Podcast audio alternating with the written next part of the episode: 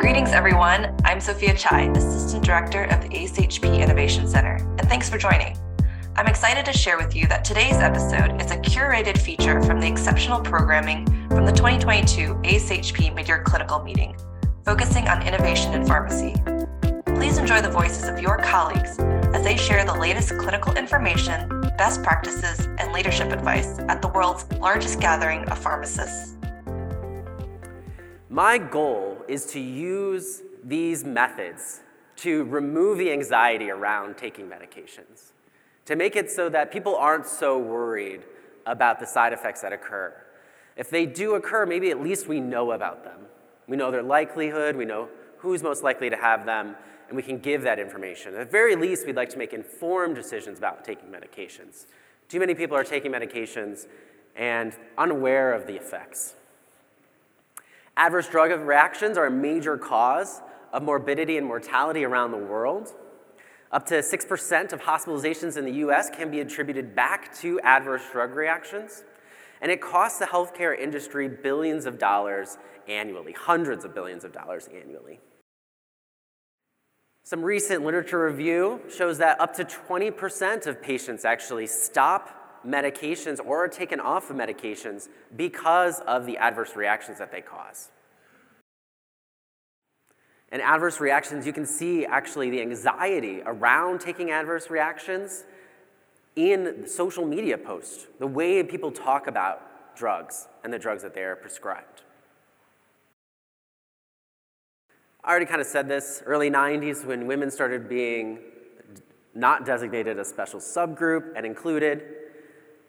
And adverse reactions account for a larger proportion of hospitalizations in children. And that's for exactly the reason we were just talking about, is that there are not good data on drug side effects in children.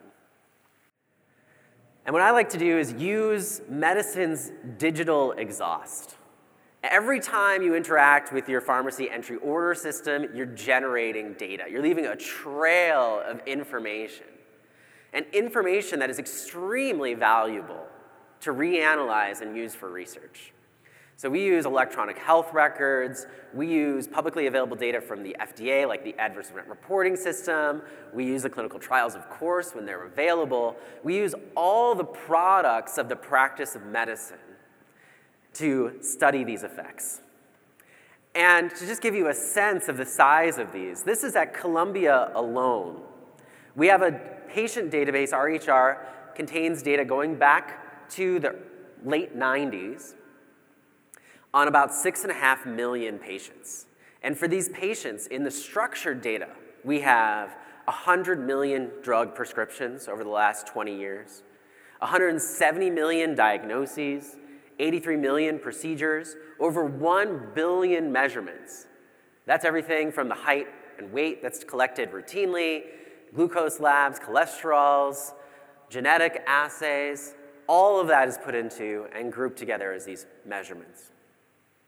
And then on top of that structured data, we have the incredibly rich source of information that is the notes. The notes are where the real story lies, as we all know, and they are incredibly valuable. We have 100 million notes on these patients. The average patient record, we estimate, has about 500,000 data points in it, and the average patient generates about 80 megabytes a year of data. And this is data that's very easy to compress, so it's quite a bit of data. This doesn't count the other stuff like images, that's big and outside of this. But there's larger collections of these as well. Using the MarketScan database, which can be licensed from IBM, which is a collection of Medicare, Medicaid data, you can get access to this type of data for 150 million patients. That's 5.5 billion different drug prescriptions, 8 billion diagnoses, 8 billion procedures, almost 3 billion different measurements, and those are available to do some research on as well. There's also large initiatives like the UK Biobank that take this type of information and then integrate that with other sources of data that can be useful. Genetic data, transcriptomic data. We can see the expression of certain genes in different tissues in the body. All of Us is the United States' response, basically, and to an effort to really diversify these data. UK Biobank has been a great resource for the global community, but it has been so focused, it just has UK citizens, and so it has biases in terms of the ancestral populations that are not representative of everyone on the planet. All of Us is amplifying the representation of these underrepresented groups in the United States. It's a real big focus on diversity. As of now, and these are actually even maybe a month or two old, 500,000 participants, 275,000 of which have electronic health record histories available, and 340,000 have molecular samples available. Around, I think they did their first release of about 100,000 genomes just a couple months ago. In addition to that, there's other initiatives like Odyssey, which is an observational health data science initiative that brings together EHRs from around the world. Different hospital systems can participate. Anyone can participate, actually. It's a collection of researchers and data providers. And you can run analyses on 1 billion patient records from all around the world by engaging with those collaborators. It's all in a federated way, but it's done in a way so that I can run an analysis at Columbia, and I can ship that to my 30 closest friends in Odyssey, and I can have them run it on their data, and we can aggregate that together. We've published many studies that way. It would probably come as no surprise that development is really important for pediatric care and treatment. So of course, the stage of development will affect the diseases that could be experienced, that could develop, how they are treated, and their patient's response to a drug. Physical, mental, and emotional milestones all can influence these outcomes. Here I'm showing you a few different graphs that all say the same thing, which is that pediatric development is highly variable across time. In the top, you can't see it here, but in the top right graph is differences in metabolizers expression. So there's a bunch of cytochrome P450s in here, there's a bunch of transporters in here, and what we're showing is that their expression is dynamic and changes across childhood. So on the x-axis in this plot is the age of a child, and the y-axis is expression value, relative expression value, and you can see that they kind of go all over the place. There's differences in brain development, there's differences in hormone levels as patients age. Differences in hormone levels can have big effects on the effectiveness and safety of drugs. Here's an example, valproic acid and liver failure. Valproic acid is an anti-seizure medication. It's commonly used, and its metabolism is critical for its function and its safety. There is large changes found in the metabolism of valproic acid across different age groups. An increased metabolism at very young ages resulted in an increase of the likelihood of toxicity. So this is a known age-dependent toxicity that exists for valproic acid. But our knowledge here is very limited. While we have just a few examples, we don't have any systematic data on all of the effects that could be caused or risks we should watch out for. And they're based on relatively few trials or case reports. In most cases, the evidence is anecdotal, and as I said, they don't cover all events.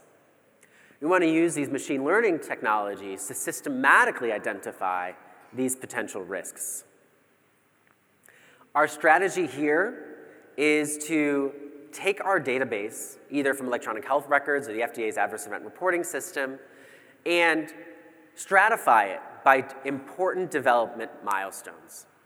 And then we can lay a model on top of those milestones to identify significant risks. We think that by tying it to the development biology, we can produce better signals of drug safety. This is just showing you the rough data set. So the FDA's adverse event reporting system has a lot of adverse event reports in it. Probably, as of now, around 14 million adverse event reports, which is a good amount of data. Unfortunately, only a very small proportion of that are for children. So of this data set over the last, since 2004, about 17 years, we have about 260,000 reports that are for children. So relatively small compared to the overall data set. We use any data up to from 0 days to 21 years old in this analysis. Now, because there's only 260,000 reports, a lot of drug and adverse reactions have missing data. We don't have enough reports to really estimate every age group for every drug, for every side effect. And just to show you, this kind of shows you highlights of that. 92% of adverse reactions have at least one of these development stages completely missing. And in fact, 66% of them have 6 stages missing and only have 1 stage. There's 7 stages total. 80% have 5 stages missing. So the data is almost completely missing. And this is our major challenge with using this data set, is that for most age groups, we simply don't have the reports to make these estimates. So how can we perform an analysis when we have no data? And our answer is to borrow it. And what we mean by that is that development stages are not independent of each other. A person who is in puberty is going to be more similar to an adolescent than, let's say, an infant or an adult. And so adjacent development stages can actually give us information about each other. So by sharing information across development stages, we can boost the power in that specific stage while still getting a specific estimate. So if we have no reports for one of these stages, let's say we have no reports for this toddler stage, then we can share information from the adjacent stages. I wish you saw my cursor, but I guess not. What happens if I click? Probably nothing. Okay. We can use information from the adjacent stages to fill in the blanks. We use a method called generalized additive models to perform this, and it's been used for lots of similar types of data sharing, most commonly across geography. In a geographical analysis, places that are closer together in location will be more similar to each other in weather, in the people that live there, in environmental exposures, whatever it might be. And so these are used very commonly in ecology and geology. But we want to adapt these approaches to use in drug safety. We introduced the DGAM, which is a generalized additive model, for our specific implementation that focuses on childhood stages of development and scoring adverse drug reactions. There are several different approaches we could have used, and this is why we chose GAMs. So we could model the risk as a function of age. However, this we found was highly prone to false discoveries and did not generalize well when the model assumptions were violated, which they often were. We could model each stage independently, but that doesn't solve this problem of missing data for many of the stages. And so ultimately that leaves us with this data sharing technique, this generalized additive model, as the best balance between the two. The disadvantage of using this type of model is it's very computationally complex, and it does take a lot of compute power to fit. Fortunately, we have a lot of servers. We did show that using this method, you could have very few reports for any single stage and still get accurate estimates of risk of adverse events. And so in this one, what we're showing is a generalized additive model versus a traditional technique. The generalized additive model is in red, and the traditional technique is in blue. And we're able to get a much stronger signal. We're able to recover more of the true positives. Their power is higher, statistical power is higher when we use the GAMs. And it's higher even when we go all the way down to 0 reports. And you can see, once you go to 0 reports for the traditional way of doing it, you end up with 0 power. You can't do anything. So that's great. We're also able to show that you can recover known childhood adverse drug effects. So we have a small set of known risk factors for children from previously curated data sets, and we show that using our GAMs, you're able to more robustly and rigorously identify them. This one is Montelukast and paranoia. So we took this method that we just validated, showed you the evidence for, and we apply it to the entire database of FDA's adverse event reporting system to identify pediatric side effects. And we find some really cool things. Don't worry about not being able to read this from the back. I'm just going to tell you what these are. So each of these plots is, on the x-axis, shows the development stage, with the left side of the x-axis being the youngest and the right side being the oldest. The bar is showing you the number of associations for that group of adverse events, and each individual graph is a different category of adverse events. So for example, the one that is highlighted is called congenital, familial, or genetic disorders. And as we expect, this occurs mostly for patients who are very young. So you see that newborns are where most of these associations occur. Without running our analysis, all of these would be flat. You wouldn't be able to differentiate them. But with running our analysis, you're able to see and get this expected result. Here's endocrine disorders. You can see that endocrine disorders peak around adolescence, when hormones are changing and levels are going up, as we expect. Immune system disorders, you can see these peak not at the newborn stage, but at a little bit older than that in the infant, late infant, and toddler stages. That's exactly what you expect. That's when the immune system is really booting up. In the first few months, as we know, it hasn't really quite developed yet. It's one of the last systems to develop. So that's great. So these results are really showing us, what they're doing is recapturing known development biology. And it makes us feel good that the adverse events that we'll find using this approach will reflect that biology. We find 4 different patterns of adverse events, which we call plateau in green, increase in orange, inverse plateau in blue, and decrease in pink. And plateau just means at some point during the development process, it peaks, and then it comes back to the adult phase. Increase means that it's highest at adult phase, and it steadily increases from infancy to that phase. Inverse plateau, which we do not see that frequently, troughs at some point during development, and then comes back up to the adult. And then decrease is the most for children, for newborns, and then decreases toward the adult levels.